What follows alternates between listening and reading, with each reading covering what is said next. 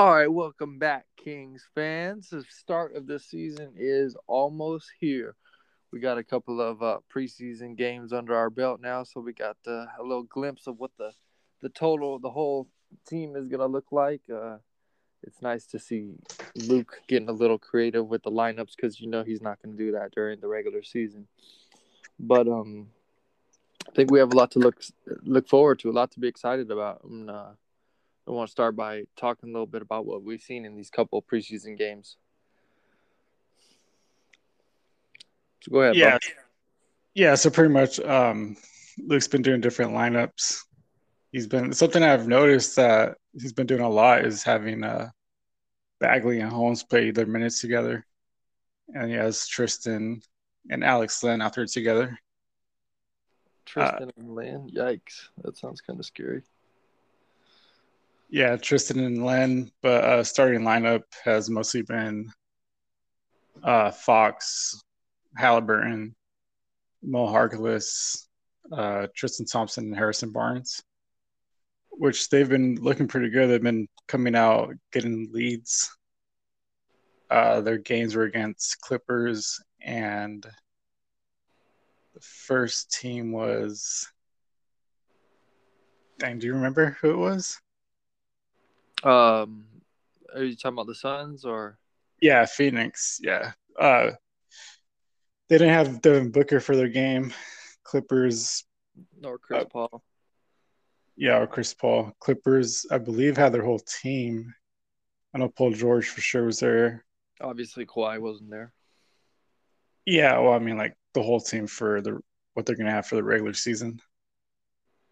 They oh, Ibaka wasn't playing, but did they have Reggie Jackson? They had uh, Eric Bledsoe, which surprisingly kind of looked good for them. Kind of feels called? feels like he wasn't really trying for the Pelicans.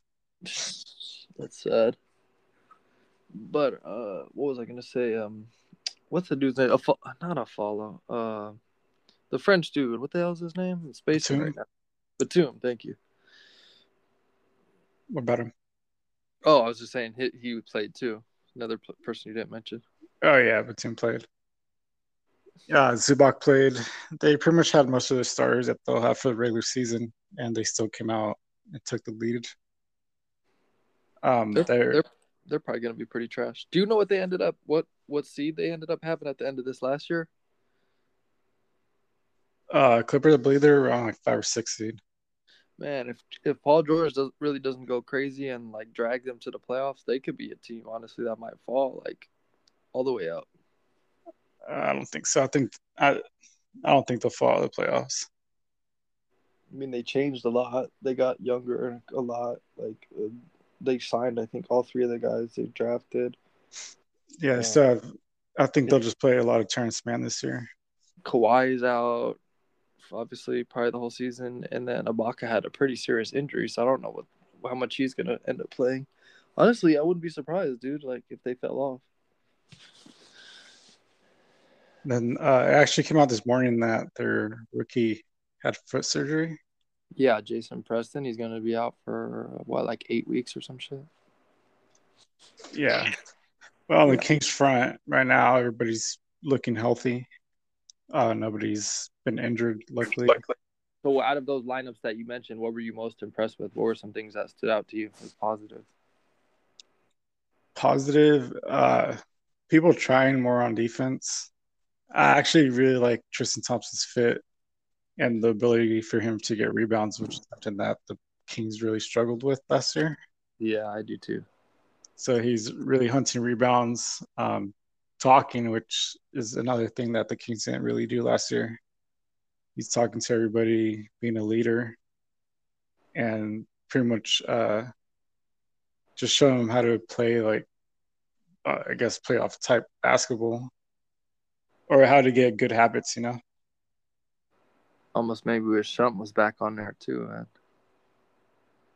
Yeah, but then I kind of thought about that too. But then you got to think about he's going to be taking away minutes from the all the guards that they have. Well, I'm not saying he has to play, but just be in the locker room.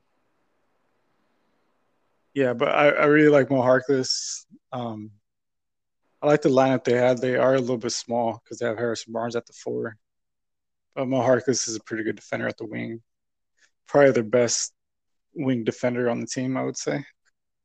So when you go up against teams like that, like the Clippers, you're gonna have to play Mo Harkless a lot. Hmm. Yeah, but you know, Luke, he ain't going out of his set rotations. Yeah, Harrison actually has been looking really good, but he he did the same thing last year at the beginning of the year where he played like super solid and kind of fell off halfway through the season, which is something I'm hoping he doesn't do this year. Yeah. Yeah, But- I don't know what it was, health or what, but big time he kind of disappeared after starting so strong last year. Well, last season. Yeah, this team definitely has a different type of vibe to them. Though, like they're more locked in on the defensive side. Like they're actually going to try defensively, you know. Sure. Yeah, I expect them to. They should. they have a couple of. I mean, just those, just those minor differences with, like Tristan Thompson and and Davion. Like, you can't have dudes in there that are trying that hard and going that hard and then slack off. Like, I would expect. You know, you don't. You're gonna look pretty mm. silly now, if you're slacking the way they were those last couple years, especially last season. Yeah, so pretty much this Luke's been doing like set rotations, like you were saying earlier. Hey, So- I've always hated that about him. Yeah, we'll see what if it changes throughout the season. But I kind of like the lineups that he's been throwing out there. Uh, we just talked about the starters who they have, and then for the bench they have Davion, Buddy, uh, Holmes, Bagley, and I believe Terrence Davis coming Yeah. off the bench. Are you sure? I I mean, I unfortunately some extenuating circumstances. I was supposed to be at the games and I missed. I didn't even get to watch them at all. Um, but uh, from what I was hearing, the I I didn't think that um, uh, Holmes was coming off the bench. Really, I thought he was like locked in as a starter. Was No, it I'm just the su- second game? Uh, might have just been the second game. The first, uh, I missed the first like almost the whole first quarter of the first game because like most of you Kings fans probably know they they were streaming it only on their website and it wasn't coming up on my phone, so I had to wait until I got home. And the by the time I got home, the first uh, quarter was pretty much over. But well, uh, go ahead. I was just gonna say the li- a lineup that I would be really interested in seeing would be, uh, I mean, pretty Fox, Haliburton. I want to see Barnes at the three, and then maybe like a combination of um, Tristan Thompson and Holmes. Tristan and Holmes, you don't think that's too repetitive? Well, I mean, the same could be said with Bagley there, or with with Len and and Tristan being out there at the same time. Yeah, no, it was uh the starters were wasn't Alex Sun. I kind of I think I said that earlier. Right? It was mostly um Harrison at the four with um Tristan at the five, Well, that's And then different. thought, Harkless at the three. I thought you said I thought you said um, Bagley. Bagley starting. Man, No, I'm all confused now. I thought you said I thought you said freaking Holmes and uh, Len and Tristan and Bagley. No, I Any had said that those Holmes and Holmes and Bagley have been pretty much playing their minutes together. I pretty much pretty much when he substitutes uh, Bagley in, he'll put Holmes in there at the same time. I think he's just trying to get them to get used to each other. Yeah, I guess they haven't enough time to get used to each other. I mean, Bagley hurt a lot of last year, they didn't really. Not every year. That's what I'm. That's my point. And then, well, Holmes was also injured last year too. See, when like Bagley had came back. like we're saying though, like I don't understand what the lineups are going to be with. I like that they got Len and Tristan. Like I'm cool with both those guys. I think they, especially Tristan, they bring like the toughness and the size, rebounding uh, factors to the table that were no one really had last year. but like, what are the lineups going to be? Because I already feel like Bagley and Holmes is, like you said, kind of repetitive playing them at the same time.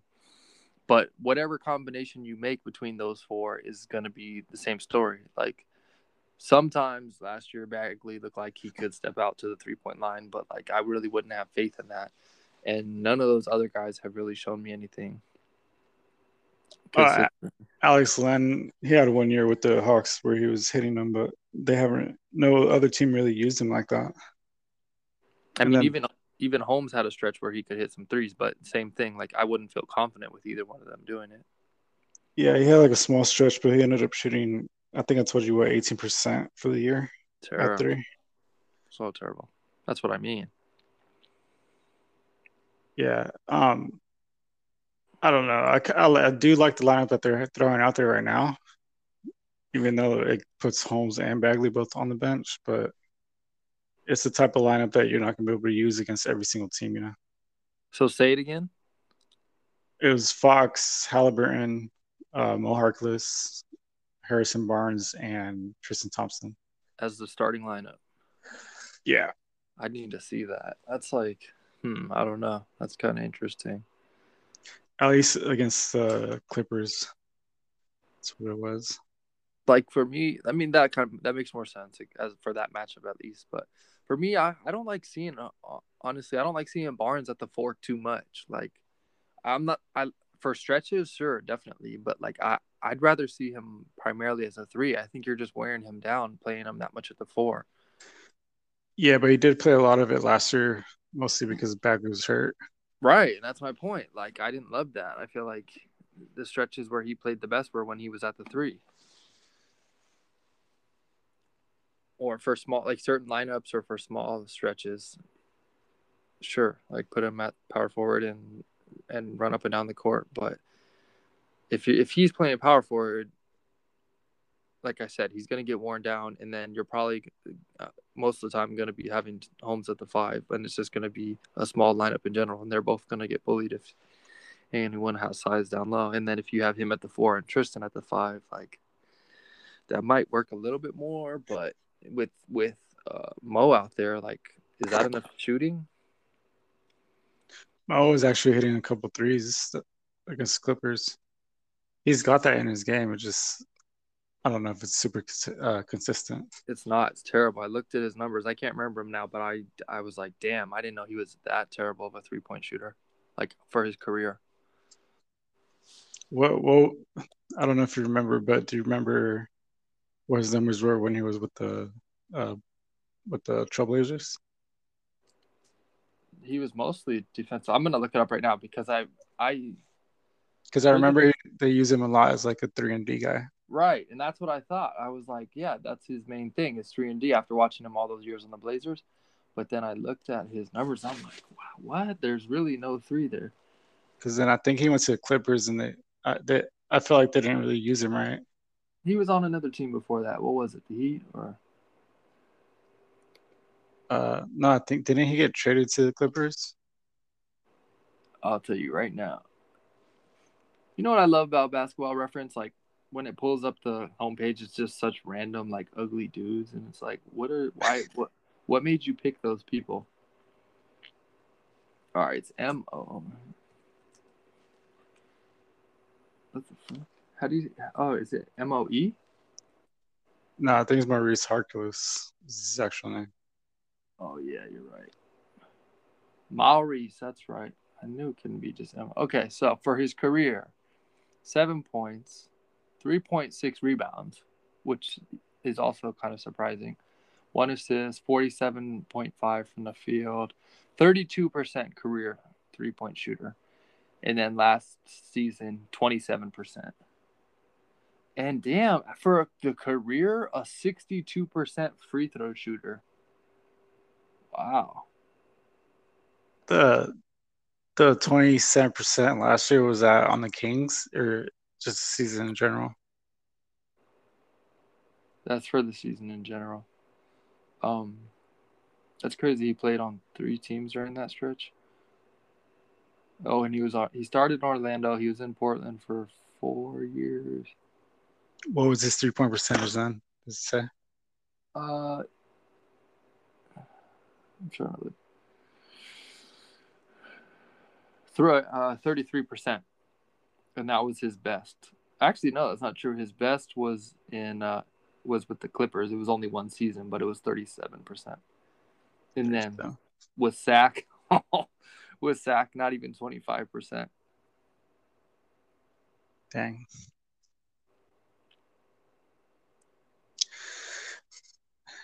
Yeah, it's kind of it's it's kind of it sucks for them because they that's the part where the Canes didn't really fill that position. Um, although on the offensive side, I would say, but defensively, I think that he is a good fit. Wait, what do you mean? You mean they didn't get a shooting? The wing, wing position. Yeah, definitely. And that's what kind of worries me about. If you're just going with a straight defensive lineup, which I'm sure at times will be really useful, then yeah, definitely slot him in. But Well, that's, that's really what they're going to be harping on this year's defense, especially with Davion coming on. right, and as they should. But with a guy shooting this badly at the at that spot, which is supposed to generate a lot of offense, like he's gonna have to be surrounded by straight shooters, and none of their bigs are shooters, and none of their power forwards, besides when Harrison plays, are really shooters. So But he is a pretty decent slasher to the rim, I would say. right, and I'm not arguing that, but I'm just So- saying he can only do that so much without being able to shoot the damn three. Yeah, but that that type of defense is mostly for like playoffs, and the Kings are in playoffs, and that's their downfall. Then I'm pretty sure Kings fans will be happy with that, you know. In case But- anyone's curious, it shows on here. His Twitter is mo m o e underscore Harkless. Um, that's super useful.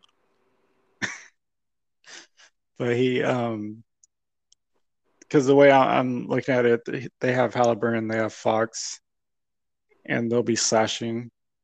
They'll be drawing probably Mo's defenders, since they'll they'll leave Mo open at the three, and then But Mo you, you don't really want him open at the three though. Yeah, but what I'm saying is Mo could just cut towards the basket and they'll find him. But if those guys are already slashing, find him at the three. Like, what bigs do you have out there that are not going to be clogging the paint? Well, the thing about Tristan is that he's a really good screen setter as well.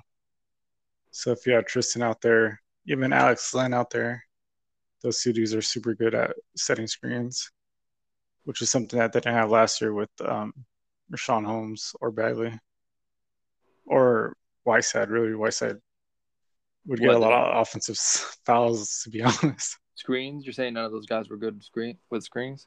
Yeah, not to the point where Alex Len or Tristan Thompson are. That's an interesting point. We'll see. Um, because that that's something that a lot of people were talking about. Also, having Alex Len back, like he, they see how he sets the screens and how big of a body he has, and just the difference that it makes with the spacing in that way. We kind of talked about that last year too, right? yeah, definitely. Where where we said that they they should pick him back up. Yeah. Yeah, and I'm glad they did. It's just now they have a lot of bigs and none of them can shoot, which I understand. Like, you can't always have bigs that can shoot. Well, Matthew was showing a little bit of that three point shooting, but for the first two preseason games, he's barely got any minutes. So here's something interesting. With the with the three seasons that Harrison has been in Sac, he's shooting just under forty percent from three. And for his career, he's right about thirty-seven percent. So, I mean, I knew he could shoot, but I'd say that's pretty. That's that's pretty solid, you know, for if you're Don't- going. With, Yeah, the only time he couldn't shoot was in the finals against the Cavs. Remember, he missed like 28 straight shots or something. damn, don't bring up old shit. And even then, that would have been that would have been his last year, right, with Golden State. Like for the season it, he was just under 40% and the season before that he shot 40% so yeah just a bad stretch. Felt bad for that dude at that time. Yeah, they're just leaving him wide open. I, I don't know why I always remember that. um hopefully we don't go through that again but it's pretty solid free throw shooter. So yeah i mean i'll give that lineup a shot. The the lineup that I personally am super excited to see, and who knows if we'll ever actually see it, but it just makes the most sense like coming off the bench. Because I get the whole like everyone is so stoked about the three guard lineup and blah blah blah. And in a way, like I'm not mad. Like if that's what you want to do, then give it a shot. But I just don't think it's gonna be that effective, you know? Because no matter what combination you do, the whoever ends up playing three is just going to get torched on defense, you know. So yeah, I get that they're excited about what it could be offensively, but I don't feel like it's going to balance itself out really that well. It's going to have to be short stretches where you just want to go out there and run someone into the ground, like get up and down the court. But um, anyway, back to my point. Off the bench, I want to see uh, um, uh, Davion Mitchell at the one, Terrence Davis at the two, and then here's where you're gonna have to sacrifice and put Buddy at the three, at least while he's on the team. And um, and now I kind of forgot the rest. Mo, probably yeah, either either Louis, either Louis the King or Mo, and then uh, Tristan. Well, who do you have? Who do you have starting then? For like all season? Yeah, if you're saying Mo Harkless off the bench what makes the most sense to me, even though I'm not super stoked, you already know how I feel about Bagley at this point. Like, I feel like there that's really the only option. That he's pretty much a lock for the four.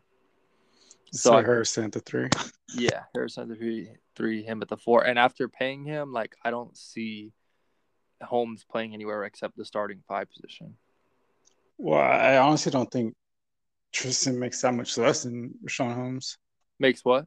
Money? Makes yeah, money wise, I don't think he, I think he only makes like a thousand or two less than Richaun. Let me look it up but quick. he's like a rental, you know. He didn't just get signed to a new deal by the Kings. You know I mean? Like, I feel like that'd be kind of stupid and pointless to sign Holmes to all that money and then have him come off the bench. It would probably piss him off too. I wouldn't. Yeah, but at this point, like, I, I honestly don't care. Like, if they're gonna you may not care, but I think it has to be something to, that's taken into consideration, like for the team. I mean, they have him locked in. But yeah, that doesn't mean just like do whatever now and piss him off. The thing about that though, Tristan like super seems like he's super bought into the team. And right, he's, and that's good. He's that's, definitely a better rebounder, better screen setter. That's kind of the point. Like he, the position he's in, I would expect him to be flexible, and and be willing to come off the bench. I wouldn't be mad like with him starting. I just don't think that makes the most sense for like personnel.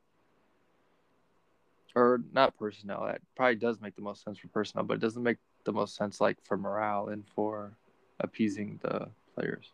Yeah, Tristan making nine point two five eight million. And what uh Holmes was like over thirteen. Right? I think thirteen. I think it was I think it was uh I mean, 12. his his contract kind of ended up being a question mark. I don't ever think I ever got it nailed down what it really was. Is uh 53 or some shit. Actually, he's on. He's making 10, 10 million three hundred eighty five thousand this year. And then it goes up progressively. Yeah, to 11.2, 12, 12.8. Hmm. Yeah, it's kind of. I'm cool with those. Remember all that talk we did last year about what would be an acceptable number for him? I'm like, I think that's acceptable. I think that's a pretty good deal. Yeah, I think we had said around twelve. At that like. time, I remember when it first came out, we said like we wouldn't want to pay over twelve, and then I think it kind of went up north towards like fifteen as it got closer to the end of the year. But I think this is solid. I wonder if that whole thing was just kind of weird. Like, I wonder if he ended up being happy with that deal. Because from what was first reported, and like, the only I think he was happy. The only weird thing about it is I remember he had tweeted uh, like four more years, and then he deleted it. Yeah, then he deleted it. Right. Uh, yeah, that's part of what I'm talking about. But his his uh, parents are like super into the Sacramento stuff. Like they're super involved with all the fans and stuff. I think that's just them in general, though. I don't think that's just because of the Sacramento thing. I think that they would have been like that wherever he went. Yeah, I don't know. He seems pretty happy. Well, during the offseason, he did. During the postseason, he he kind of seems off a little bit. I don't know if it's just like out of shape or what, but he just seems like a step slow. Or maybe during just, preseason, you mean? Yeah, the last two games, preseason games. So his mom's a doctor. Is his dad also a doctor? I think both his parents are doctors. Yeah, I believe so.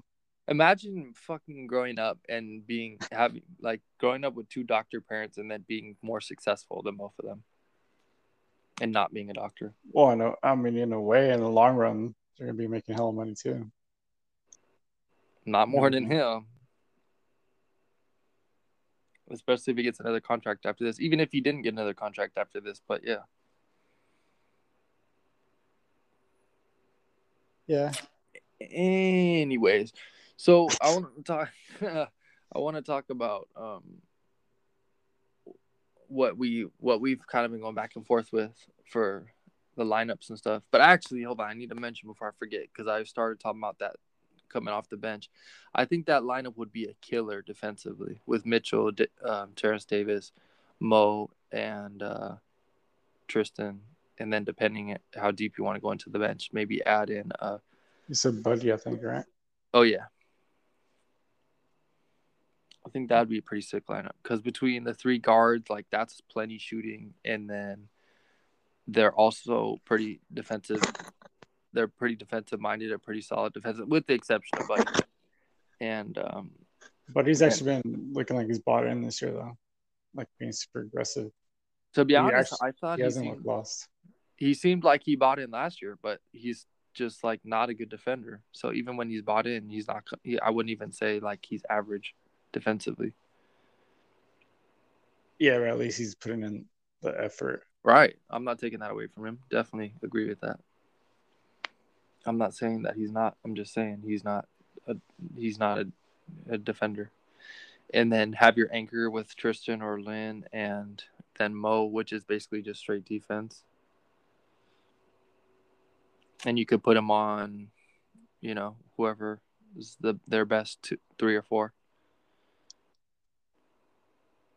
Yeah. So um you're gonna go with Fox, Haliburton, Barnes, Holmes, and Bagley, right? Starting. I'm not saying I love that or that's the lineup that I would like the best to start. I just think that's what the starting lineup will be. Yeah, I don't know. I kind of feel like it's gonna be Tristan's start. I'm fine with it. I'm fine with giving that a shot. just because I know how Luke has been in the past, like he he likes those guys that he knows like what he's gonna get from them. Like especially on the Lakers, he would always go to Larry Nance Jr. just because he knows that he would do all those little things, you know. And Luke's that's such an idiot. I don't even want to talk about Luke. And that's that's like something that Tristan does. I, I don't know. I just feel like he's gonna start. And by the way, he's been looking in the preseason like I'm fine with it. Start day one. Yeah. First, first is huh? Okay, we'll see. Like I said, I wouldn't be but, mad. I just don't think it's very likely. I'm pretty sure like this the the ones that are set in right now are Haliburton, Fox, and maybe Tristan. I mean Barnes for sure. I just don't know at what position yet. So overall, like, what do you think of what you've seen from Bagley in the preseason? Um, there was like a couple players where he, was a little bit lost on the defensive side, just like he got like back cut. Okay. But but besides those couple plays, like he's been actually playing pretty decent, and he's been staying in front. He's been getting switched onto guards, and he's been staying in front of them. So I feel like he's a lot more bought in. Hmm. And we kind of talked, we talked about it in private, but he's um, pretty much has Doug Christie as his personal trainer this summer. Like during the press conference, he was like he just kept bringing up Doug Christie and how he's been uh, training him, helping him with defense and helping him with his body and stuff like that. We've seen that and we've heard that, but it's hard for me to buy into that because I love Doug. I mean, obviously, if if if Doug could instill some of his the way he played and his defensive mindset, etc., into Bagley, like that'd be perfect. You know, that would make a huge difference. But What's to make me think that a guy who made it all the way to the NBA and has been in the NBA for three years is just miraculously gonna like start doing those little things now and like start putting in the effort on defense.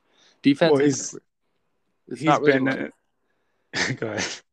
I was gonna say it's not really like something that you just need a good coach like to learn. Like you have to buy in, you have to put in effort, and you have to have it. Like you have to have the drive and the willingness to to get low and like really want to stop somebody. And like I said, he's never shown that. So what is what's to make me think just the fact that Doug's out there, you spend extra time with him is gonna make him do that stuff. Yeah, well, to me, there's a couple reasons because, like you say, that defense is like a lot. A lot of it is just effort, but another big part of it is like understanding schemes and understanding plays, and that's something that Doug was always super good at. So if he could get Bagley, like get him to watch tape, and like know like what plays the other teams run and like what to look out for and what to be ready for. Yeah, you're talking about like team defense, which well, is team defense and just understanding like uh, other teams' plays in general. So he knows like what position to be in and stuff like that. Like I think he could be a super good help defender, and if he, has like Tristan, which is he's known to be a pretty decent defender. If he has Tristan with him, then I think that he'll help him cover up because he he'll know that he has somebody behind him, you know. Um, but that and then Bagley also has like the like pretty much his body type is the type the body type that you want as a defender, like super long, lengthy. Yeah, only he thing he should doesn't be have is- two blocks. Yeah, well, part of that would be like understanding what's going to be happening and what the other team's going to be running. You know. Everything you're saying is 100% true, and I hope that everything you're saying comes, you know, comes to fruition and happens. But I just don't have any reason to believe that it will. Yeah, and another reason why I, I'm still like giving him a shot is because just like Luke Walton, we talked about him when we talked about them keeping him as coach. Uh, he hasn't really had an off season like in two years. Like he had the COVID stuff going on, and then they had the India trip, so he hasn't really had the off season to like work on his game. Not with the coaching staff, and on top of that, the Kings didn't really have a really good um oh i guess like personal trainer slash uh def- defensive guy on the team Personal trainer. well like uh uh, not personal Player trainer, development? yeah player development Bro, I love, bro. I feel like what's the hell is his name now? I'm gonna have me spacing now that I love their player development coach, uh, Rico Hines. yeah but they couldn't really work with them you know Man, those little ghetto runs they do down there in LA, he's. Uh, I highly doubt they ever stopped that with uh, COVID. Oh no, maybe you're right, but i don't know I, i'm not saying he's gonna be like a all-star but i just think he'll be better than what he has been hope so. He needs to be. But did he look better than what he has in so far in these two games? yeah i would say so because the numbers really aren't different. But if you notice more effort, then I'll take well he's your coming word. off he's coming off the bench and he's also um he's not being like featured on the offense. There was a stretch, I believe it was second game against the Clippers, or it could have been like third quarter of the Phoenix game, where they were feeding him and he had like eight straight points. But he, on top of that, he's been like putting an effort on the defensive side. So in the in 20 minutes versus the Clippers, he was nine. He had nine points, four rebounds, four of six from the field. Shot two three pointers, bricked them both, and one for one for four from the free throw line. Zero blocks, zero steals, one turnover, and a plus seven. So I mean, it's hard to say without seeing him play, but that, none of that stuff stands out to me. Except that three point shooting is ass. I mean, sorry, that free throw shooting is ass. He needs to definitely fix that. Well, yeah, something like most of the people on the team have to do. Mm-hmm. Let me try to find his his um his numbers for the other game. Okay. Yeah, he was a starter in that game. So this this is the lineup that I thought in the first game. Haliburton. Well, the difference is Haliburton ran point, and then Fox played off ball. Barnes at the three, Bagley at the four, Holmes at, at the five. And Bagley in 21 minutes had 15 and five. He shot one for four from three, 50% from the line again. Has he always been that bad at free throws? I think he's been like in the 60s. Hmm. Interesting. Anyway, let's just hope. Let's just really hope that he um, steps up big time and plays really, really well, and either gets traded for something nice or, yeah, hopefully that probably. Yeah, Bagley's average sixty six percent for a career. Yeah, career. Hmm. He had one year where he shot eighty though, 2019, 2020. Hmm. Interesting. So so now here's the argument that we've been having. I mean, you want to tell it? What? Which I, one? I made I made the point that I just thought I've I've pretty much all but given up on on Bagley, not his skill set, but just like his his willingness and his work work ethic. You know, just not all that impressed for sure. And I said that at this point, I think Holmes is the better player, right? Is that how it went? Um, yeah, I think he said. I don't know if you said at this point or just in general, he's the better player. Like moving forward. I'm gonna go. I'm gonna go back in the in the messages because I want to make sure we get this right. because you were all up on his meat and me. So your argument essentially was because he's younger, like you, you. Okay, this is what it was. I remember now. You thought that he is worth more money. You think that the contract that he has coming up, even just off the way he's been playing up until now, he should get paid more than what Holmes just got. And I'll, yeah, I think I think I had said that they should, if he has a decent season, they should offer him around the 15 to 17 range. I which was I don't even think you said decent season. I think you said the way it is right now. No, I said if he comes and has a good season. And you had said, yeah, because you had said that even if he has a great season, that you wouldn't offer him that, which I think we were comparing him to um, Jonathan Isaac, right? Oh, that's what you did. You yeah, you you said that he'd be worth Jonathan Isaac money, and I said, hell no, you're out of your mind. Which Jonathan Isaac's getting around 17 per. And then then see, Isaac's contract four years, 69 million, 600,000. If you don't want to pay Bagley no matter what, then I can see a trade. I and see this is talking about how he's been playing till now. If he steps up big time, then that's a totally different conversation. I'm not going to gauge what he could be earning if he plays way better. I'm talking about if he keeps putting up the numbers he's putting up now. If he yeah, put up numbers that, yeah, I, that I said, Isaac put up, then sure. Because I think I had said if he puts up like 17 and six or 17 and seven or something like that, right? Or 16 and seven. I forgot the yeah. exact number I gave. I'm not even impressed by that. but you got. here's the part where you gave me Spanish lessons 16 and seven. You said that's yeah, not hard got... 16 and seven. Yeah, which would be a really solid year for him. But the way I'm looking at it is 16 and seven on this team with Fox and Haliburton, Harrison Barnes, and all those guys still scoring, 16 and 7 and fitting into the team would be a really good year. It's not really about getting like 20 points, 13 rebounds, or whatever. It's more about being able to fit into the team.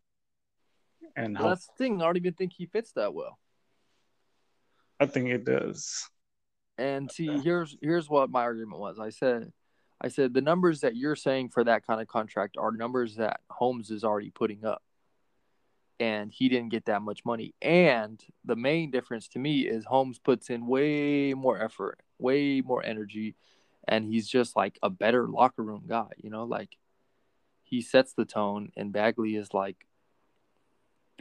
the tone that you don't want on your team. Well, it's really not Bagley. That's the thing. It's it's more of his family that does that. The and the only thing that Bagley hasn't done is like denied it, but he hasn't like said anything negative towards Sacramento. And this year, uh, during the preseason, he's already started using like a lot of we, and like saying that he's bought in. Like as long as he's, they're asking him like if he's if, if he's expecting to be traded somewhere else, and he's just saying like I don't I don't worry about that. I just I forgot exactly how he said. It. He said like I don't worry about that, but as long as I'm here in Sacramento, I'm gonna give 100 percent or something like that. See, I don't want to spend too much time on it because I know we've talked about this part, but besides like all that annoying stuff with yeah, like the family and he and he never really stepped up and just said like what he thought or whatever, and he didn't stop the rumors and all that.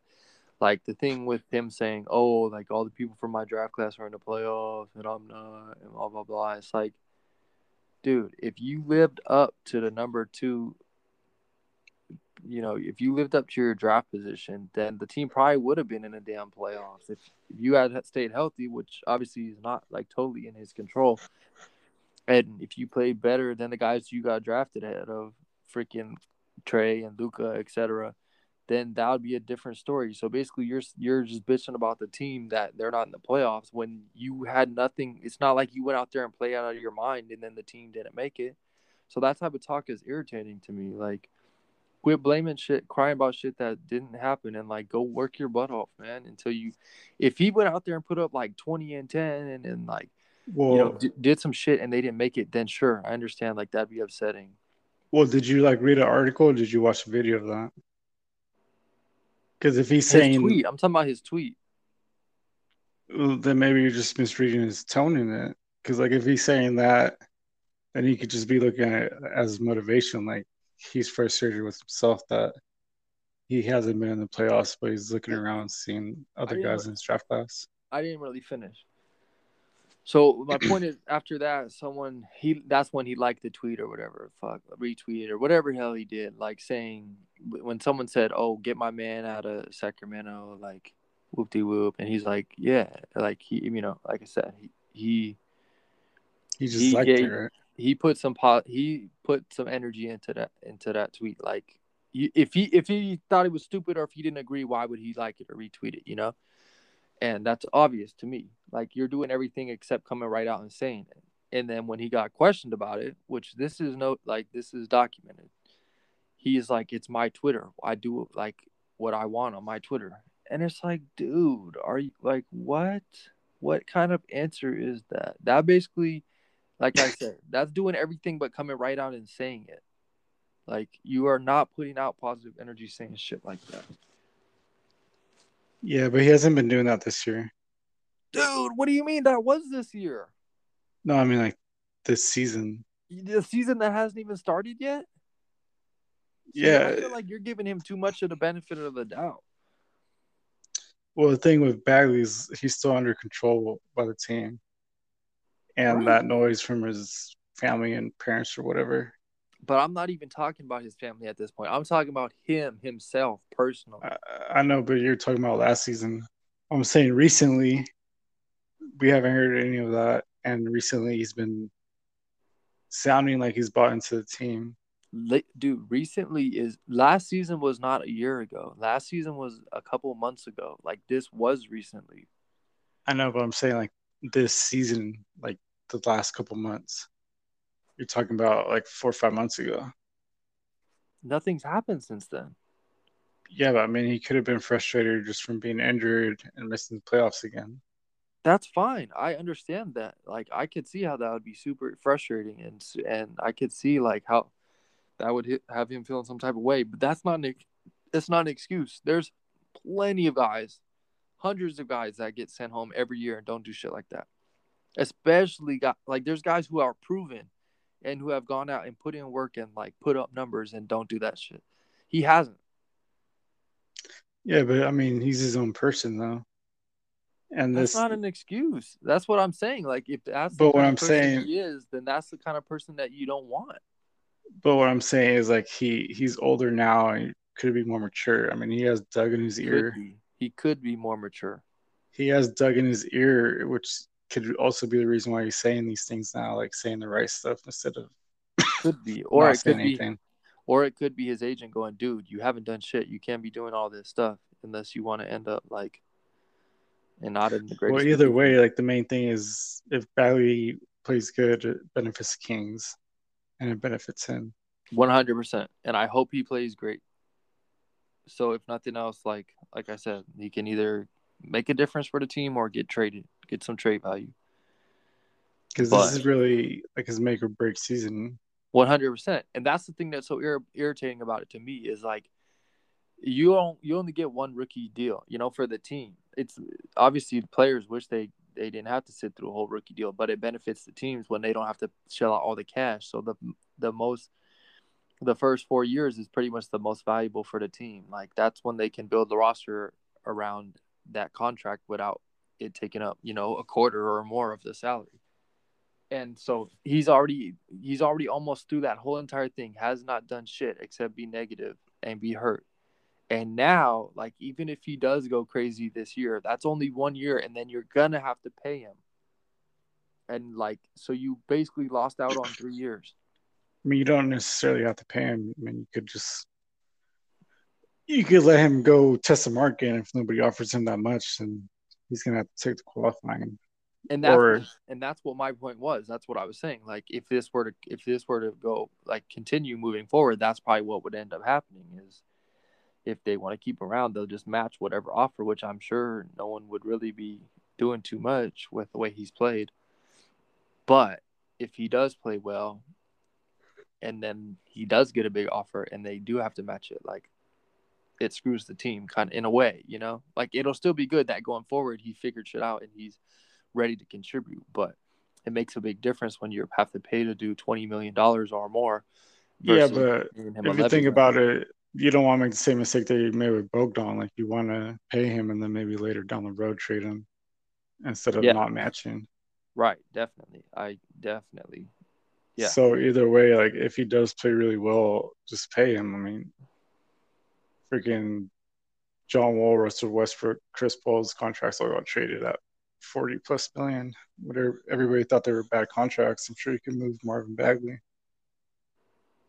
Hmm. interesting.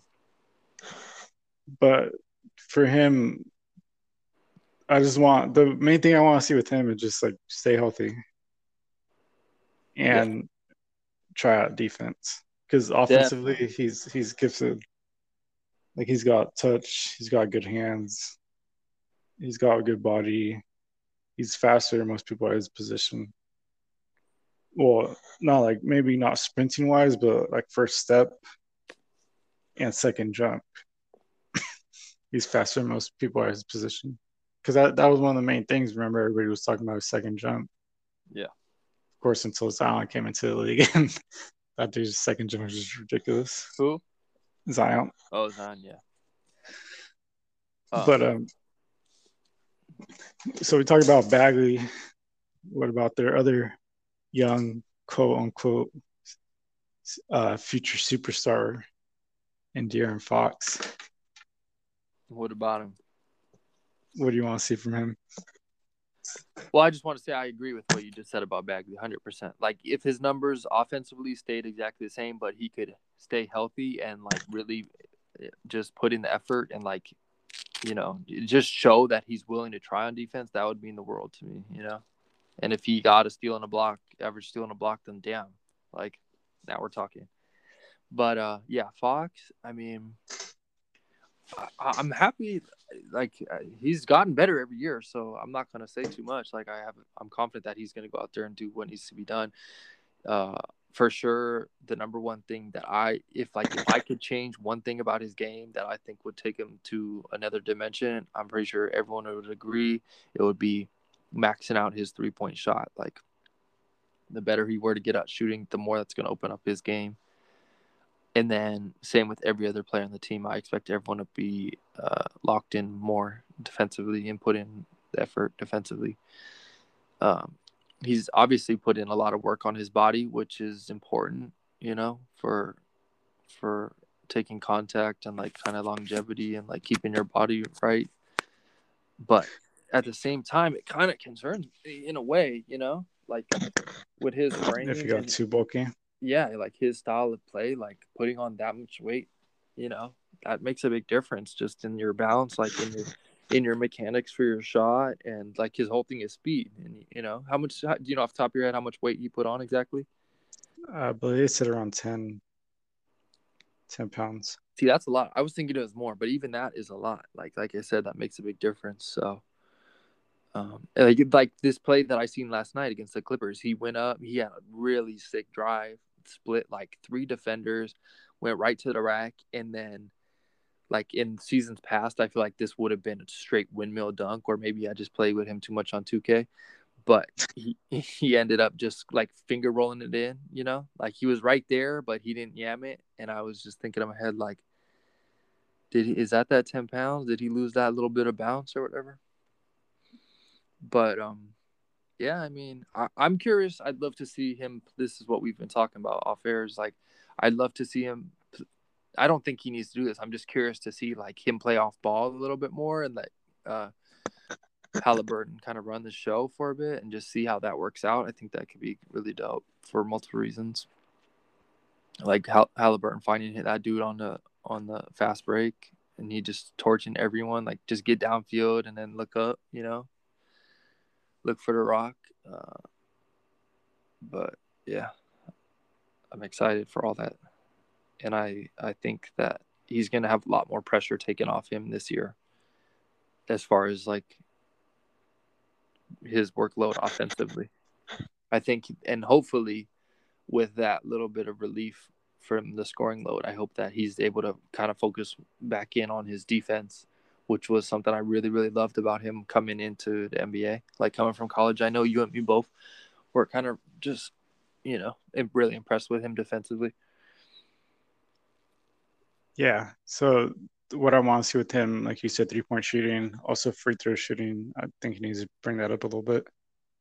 Yeah. Um, I I kind of like the weight that he put on, but um, I don't know. I'm not really worried about it because it feels like he's picking and choosing the times where he explodes more often hmm.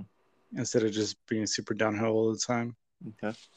And I guess we could kind of tie Haliburton into this because we were talking about Haliburton bringing the ball up, which is something I want to see. I want to see Haliburton run a lot more of the point and have Fox um, play off ball, kind of slasher, uh, not a spot up shooter, but more like a second penetrator when you see, when Haliburton goes in, drives, kicks out to Fox, and Fox attacks the defense that way, where the defense is more off balance because with Fox's speed, he'll be able to get by pretty easy, hmm. and it'll, it'll also help him rest up for like the end of second quarter and the end of the fourth quarter, where he could just take over. And another another thing that would help would be uh, giving him more energy for the defensive side, which is like a lot of people talk about Fox being being a really super good defender, but we just don't see the effort constantly because he's been carrying a lot of the offense. So I want to see Haliburton take some of that pressure off so Fox can go to work. I mean, his nickname is Swiper, but we haven't seen too much of that. You know what I mean? so I want to see that's that's another place I want to see Fox step up in his defensive side. Hmm. Yeah. Haliburton just more of the same. Be super solid. Uh, be get good percentages, which he did last year. He was good at free throw, good at shooting in general, and just like super poised. The mm-hmm. thing when I see Haliburton with the ball, it feels like the offense flows a lot, a lot more. Kind of like not to the level of Lonzo Ball where he's like hockey assists and like half or full court passes, stuff like that. But mm. like swinging from left to right and just moving the ball, I feel like he understands the game a lot better than Fox does in that way. Mm. Fox Fox is really good like at one on one or like drive and kick. Sure. But but Haliburton I think is a lot better at um, setting the whole team up, like just controlling the whole team. Mm. Which is what I want to see more of from Haliburton. Yeah, I'm just curious to see like what Fox. I think he averaged like what 25 and seven last year, 25, almost eight. Yeah, uh, like with with with him being a secondary ball handler or whatever, like playing off ball. I wonder what how how his numbers would change. You know. Yeah, I would be more focused. Like I would be fine with him getting those same type of numbers. Maybe even his assists dropping a little bit. So like five assists again.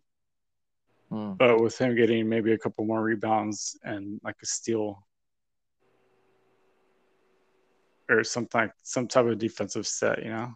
Hmm. But him him getting a rebound because they're they're probably gonna have Haliburton on the best offensive player for the other team, right? Or Davion depends on Hold the matchup. On. defensively? Yeah. Haliburton, Yeah, like on the best guard of the other team. Um, when Davion's not out there. That's a I don't know. It's actually it's a pretty interesting question. Because I don't think you'd put Fox in them, right? I don't know. You might. Why no, not? I think I think they'll have Haliburton on them. I think they had Fox before, just because. I mean, you're not going to put Buddy Hield on the best offensive player, you know. But yeah, definitely not that. But, but I don't. I mean, I don't feel like it's a honestly. I don't feel like it's a humongous difference like between the, those two. Yeah, well, my point is that I would want Haliburton there. That way, you're resting Fox for like the bigger moments mm. offensively. He's Fox is like a lot more athletic though, and uh, I feel like he like that's his whole game, like going hundred percent all the time. You know. As yeah, on de- on defensive too though. No, I mean just as far as like pace of play. Yeah, which is why I would want Haliburton to run the point so that he's not like he doesn't have the ball in his hands in his hands and uh he's thinking like, oh, I gotta go, I gotta go. No, I, I understand that. I'm fine with that, but I'm saying defensively. Yeah, attacking the point guard or whoever whoever's controlling the ball. So I mean, let's like if it's if it's if it's let's just say the Blazers for example, like in my mind, it would make the most sense to have Fox on Dame and uh, Haliburton on CJ. Why so? I don't. I mean, I don't even really know how to explain it. I guess. Well, I mean, just I don't know. I don't really know how to explain this. I guess I would. I just could see Fox like being way more in Dame's face and not necessarily getting blown by. Not that I think that that that's a big issue for Haliburton. I just think that like for style of play, if nothing else, like they just match up way better, CJ and uh, and Haliburton. And you need someone who's gonna have their hand in Dame's face literally all the time. And I just feel like because of the athleticism, the athleticism, if nothing else, like that would be more a Fox thing. But I really would actually really love to see a matchup for even just a game of of Davion and Dame. Yeah, I think they'll be throwing out Davion out there a lot. But I don't know. I feel like Haliburton's a better defender right now. Fox is probably the better off ball defender.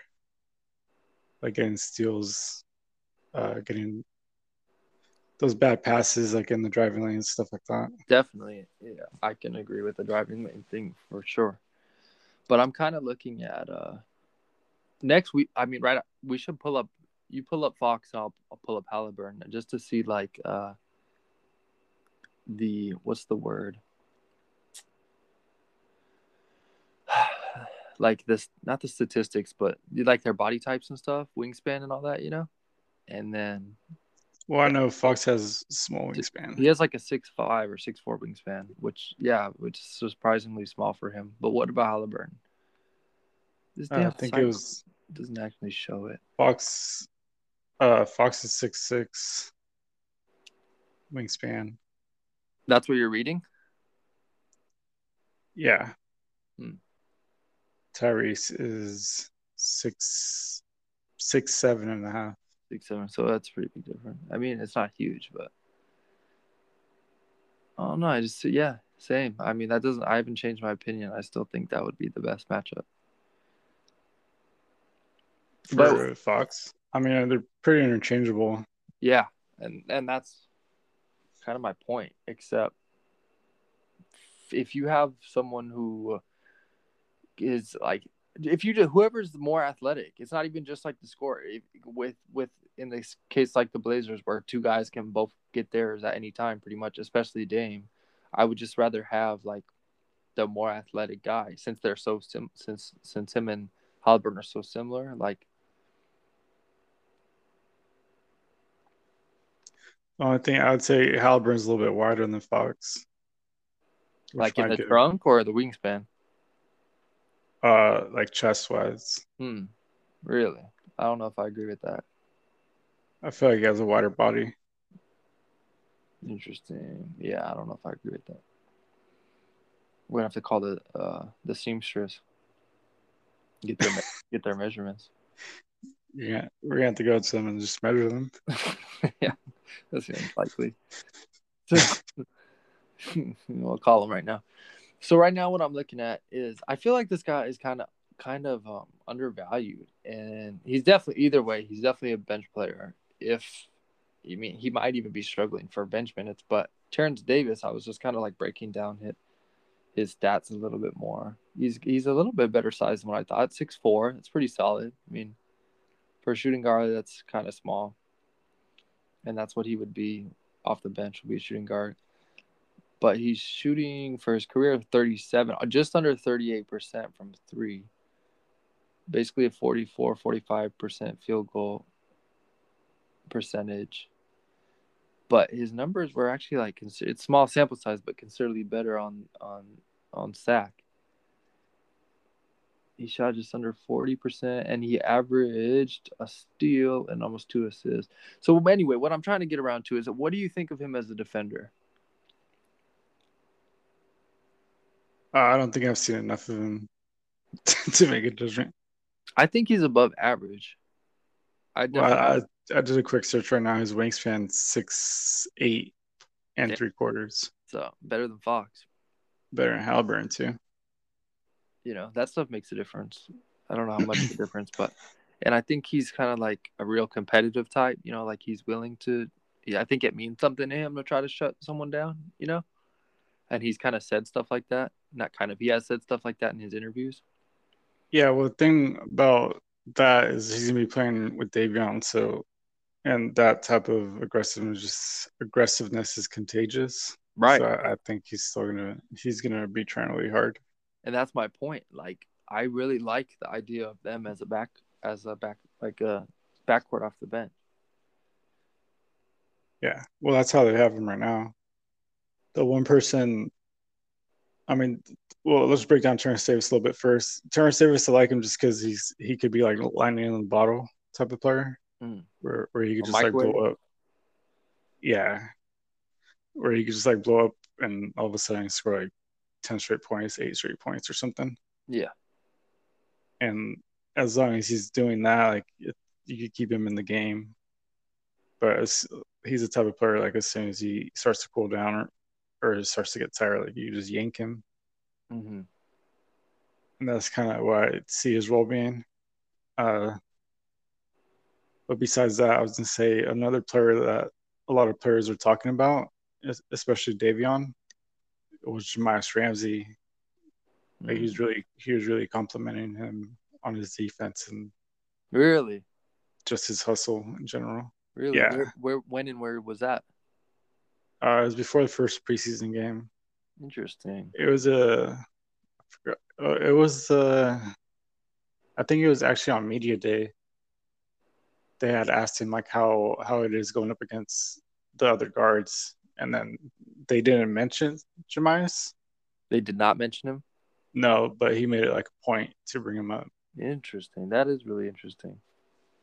Maybe that was like the last thing that I would have like giving him credit for would be defense. So maybe he that's Well, he he looked really good at defense for summer league. he looked good in general in summer league. He looked really improved, but I mean that's summer league talent. So Yeah, like it feels like Woodard's abilities all went to Jahmi'us. that's crazy. I cannot believe such a disappointment. I hope he gets stuff turned around. Oh my god, I saw a couple Kings fans. call, Huh? I saw a couple Kings fans calling him Robert Woodtard. Damn, oh god. that's fucked. Yeah, people have been really harsh on that guy. But he Yes. played terrible. I mean, it's hard to really defend him, but I hope he turns it around because I like that guy, and I feel like he has the perfect body type for what the Kings need. I think actually, you know what? I think they had asked Luke about Jahmi'us also, and he said that he he could probably he could be one of the players that cracks the lineup. How? How and when? You know? Yeah, well, that's, he was saying like Luke was saying like the league, if you know something about the NBA, is that somebody's always gonna get hurt, and there's always gonna be opportunity. Like that type of player just needs to be ready for their opportunity. So the nice coach thing to say. Yeah, but he he's looked good, dude. Even in the preseason games when he goes into the game, he looks like he belongs. I'm way higher on him than than um Woodard. I mean, they're different positions, but yeah. Well, just as a prospect, that I would I would spend more a lot more time on Jahmi'us. Even though he does not fill a position of need at all, and Robert does. Yeah. Well, I kind of, I mean, you might think this is like a hot take, but I kind of view Jahmi'us right now almost like at the same level as Terence. Hmm. I feel like they're kind of interchangeable. But Um, uh, I'm gonna try to look him up, and I know it's gonna be a B to try to spell his name. J- Who? Jahmi'us. I think it's J A H M I U S. Yeah. The okay. The apostrophe is after the I. J H M I apostrophe U S. Okay. Okay. Yeah. His. Yeah. Okay. Never mind. I shouldn't have even looked him up. His, his numbers are really bad on here, but um, yeah. If he could have improved defensively, for sure. Yeah, and he's one of those players. Also, we kind of talked about it earlier with um with Bagley, but he literally got drafted into the COVID year. Oh, So- Jahmi'us? Yeah, and he was like a late. You know, he. I, and he was I super never- young too, right? Yeah, I would. I never really expected him to get playing time, even from the get. I think he was one of the youngest players, right, to get drafted. Yeah, actually, I have no idea. I can't remember that now. Those two drafts became were so close together that it's been super confusing. Blurs together. Yeah, definitely blurred. I think he's gonna be like uh G League All Star this year. I don't know. To me, all the players are gonna be in the G League, um, I don't know if Damian Jones is gonna be there, but if he is, I would say, well, Louis, Louis King too. I would say keep an eye on Jahmi'us, Louis King, and Damian Jones. You think that? Yeah, I mean, I don't think he's gonna play on the. It's kind of crazy that Damian Jones is gonna be in the G League, but you're probably But- right. And Metu, Well, they got all those all the centers. Right? Metu, yeah, yeah. That's, that's what I mean. That's my point. Is like he played. He's been in the league for a minute. He played really good at the end of last year, so it's kind of shitty that he's not gonna get the time. You know, like Yeah, to start or whatever to be correct rotation. But you're right. I'm sure if they release him, the uh, Portland will pick him up. They like to pick up all, all the Yeah, Kings bigs. Big time. Yeah, they do. Uh, that G League team's gonna be lit for sure. Yeah, but uh, we talked about um, Terence Davis, Dave Davion. Everybody kind of knows what we we expect to see from him. We spent pretty much a whole podcast on him.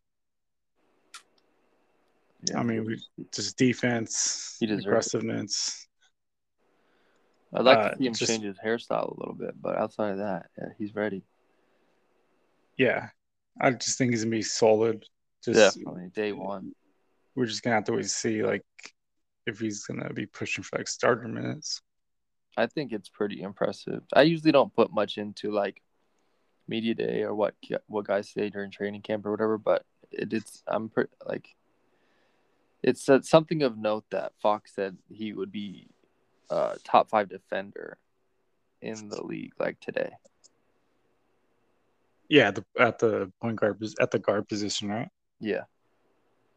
Yeah, he, there was a couple of players that said that.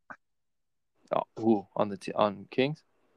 Yeah, I know Haliburton had said something like like he's glad they're playing other teams because he, he got hmm. tired of Yeah. being guarded by Davion. Yeah, I saw that, and I think most most people will agree with this that that was super whack what the Kings did with that. Everyone was demanding like a video of training camp from Fox and Davion going at it, and then that little weak ass clip they posted. What was it? I don't think I saw it. You didn't see it? It was like I don't know, ten or fifteen seconds of like slow mo Fox just pounding the ball, and then um,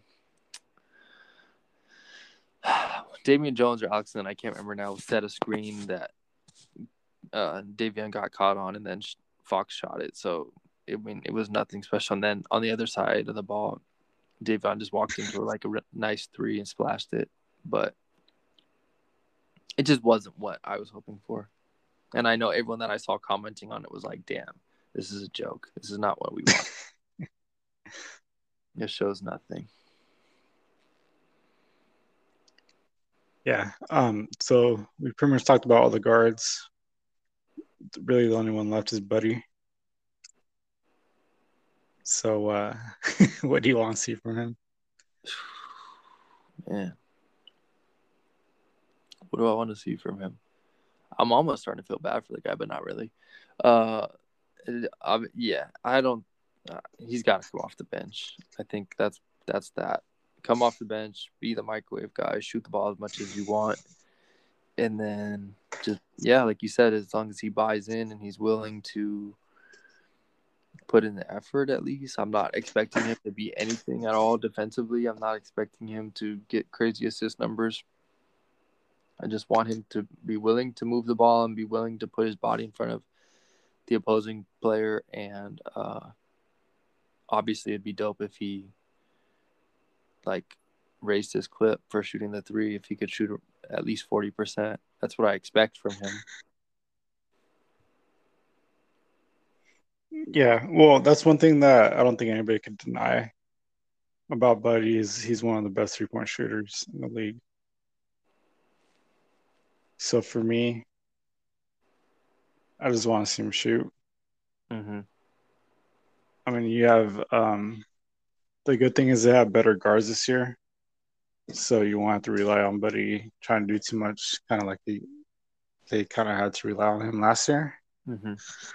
Here's a stat that I wanted to throw out because there's a lot of people that were crying about Buddy Buddy's shot selection Okay. because he he shot around like 72 73 percent of his shots were from three point.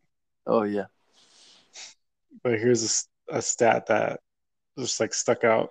I was listening to the Long Shot podcast with Duncan Robinson in Miami. It's his podcast. Yeah, Why would you listen to that? just because they, they have like they have really good guests. They had um, Udonis Haslem on. Oh really wow, good. that's a really good guess. Um, but Duncan Robinson for Miami, eighty-eight point three percent of his shots were from three. Hmm. So to me, like if you guys are complaining about Buddy shooting seventy percent, I mean, to me, if you're that type of shooter, you should just fire it away. Like Yeah. Like sit in the corner, catch and shoot. Don't hesitate. Just take the shot. Like that's your job. But the I- thing of oh go ahead. I think that's something that uh, Klay Thompson. I remember like Draymond yelled at Klay, and and uh, for shooting the ball, like er, when he was cat when he was getting the ball, he just shoot it, and he kept Draymond was getting mad because like he he wasn't getting the ball back or he wasn't passing his stuff or something like that. Yeah. And uh, Klay was like, Klay was like, they they pay me to shoot. I'm gonna shoot the ball. Yeah, I'm a shooting guard. I remember. Yeah. Which is how I think Buddy should look at it. You know, the made the made. Uh, would you know off the top of your head what the difference is like with their efficiency though? Like, what what did Duncan shoot? It's not too far off. Duncan was like forty. Like I think I think he had the best percentage this year.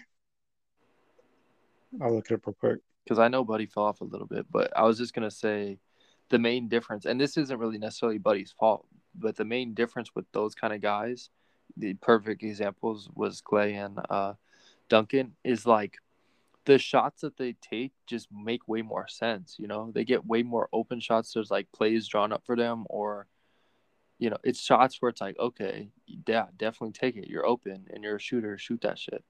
But unfortunately, because of the scheming and just like maybe personal issues over the last couple years, like the plays aren't drawn up to get Buddy open like that. You know, he's not. It's never like, not never, but it's it's rare that he gets a good screen where he's just wide open and it's like, yes, pull that. You know, if you miss, we'll live with it. Yeah, something we were talking about last year.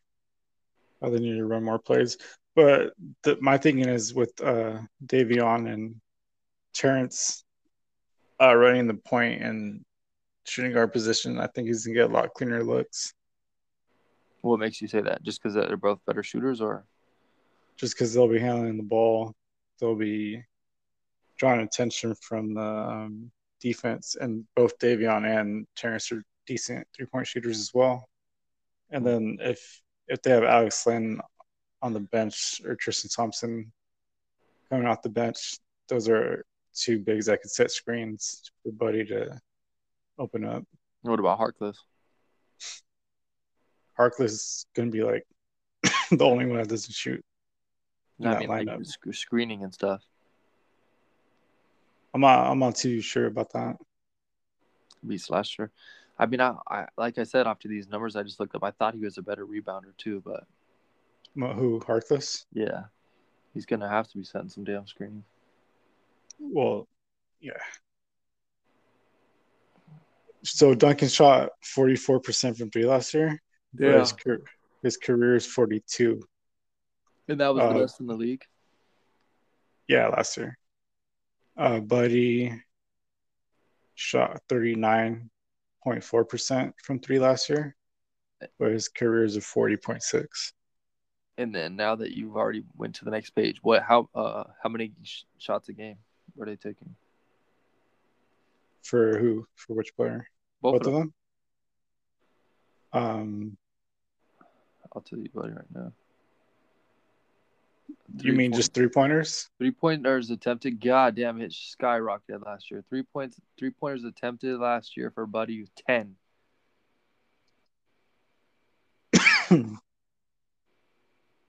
I mean, 10 three pointers, we he shot 40% practically. Uh, Duncan shot eight. Hmm. Actually, hold on. I think that's his career.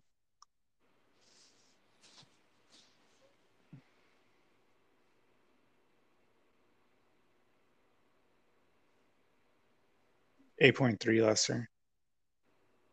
So it's going up. This dude went from five. the same age. This dude went from shooting four a game in fucking New Orleans to ten a game. It's crazy. Well, I mean, Kings had no shooters last year. I mean, I'm not mad. I'm not saying it's just a huge difference. It's like really stands out when you're looking at it on paper. Yeah, I don't have a problem with it though. To be honest, for for me, buddy, like just shoot those shots. Just don't shoot like super crazy shots, but shoot the open shots and mm-hmm. try on defense. Like yeah. he he's he's always in super good shape. He's always super reliable. He's bulked up now. Like just put a body in front of your player and take the good shots. Even if it's like a borderline good shot to bad shot, just take it. Take it right. I I I agree, and I just really hope that they can draw some shit up for him that will get him better shots because that's really not his fault. Yeah, I feel like he got he got shitted on way too much last year. Even though at times, like I would agree, like at times maybe to deserve it, but he was more like a scapegoat by uh, fans. You mean? Yeah, I feel like he was a scapegoat last year.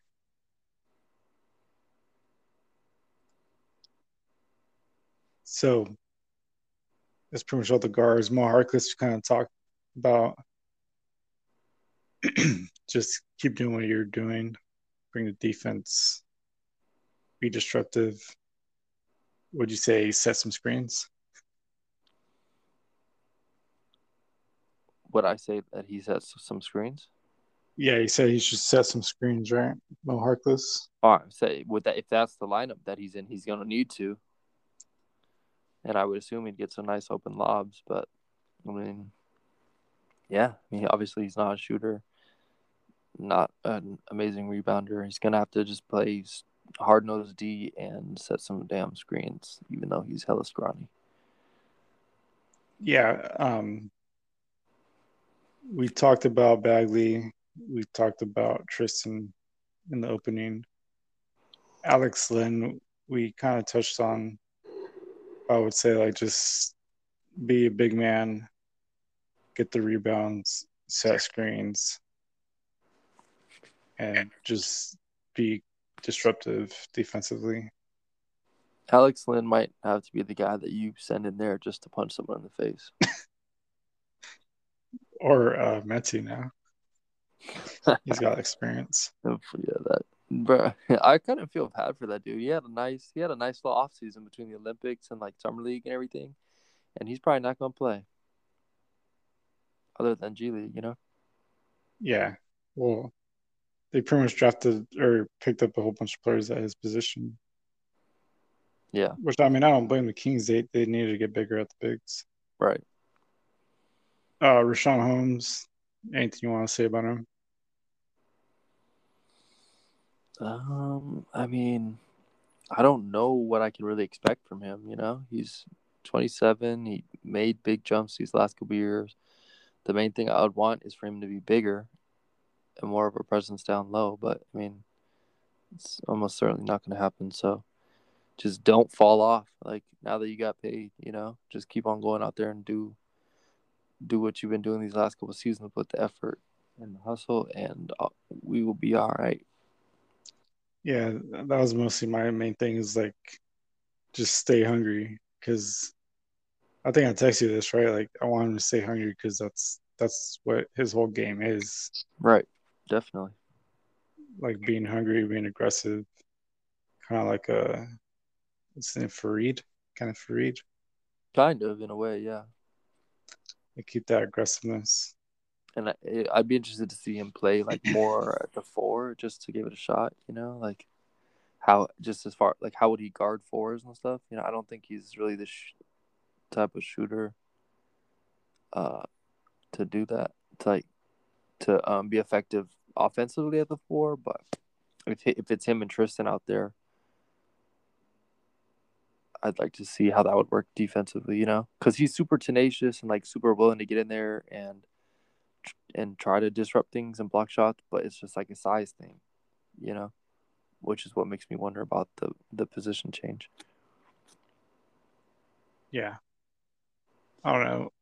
I think we're just gonna have to see how it goes with them. Yeah, definitely.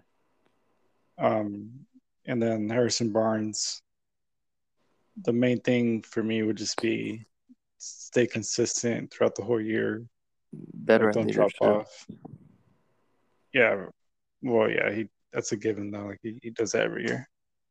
I would say the thing I'm looking out for is like last year he had a super good start, but then after the trade deadline. It kind of felt like he was playing for a trade, you know. Hmm. And then after the trade deadline, he kind of fell off a little bit. Yeah, yeah. I would. I would say keep that whole keep that going throughout the whole year. I mean, obviously, unless you get traded. consistency for sure, leadership for sure. I'd say the main thing I'd love for him from him would be like three and D. yeah, three and D. Uh, stretch four. I feel like he's gonna play a lot of the four again. Hmm.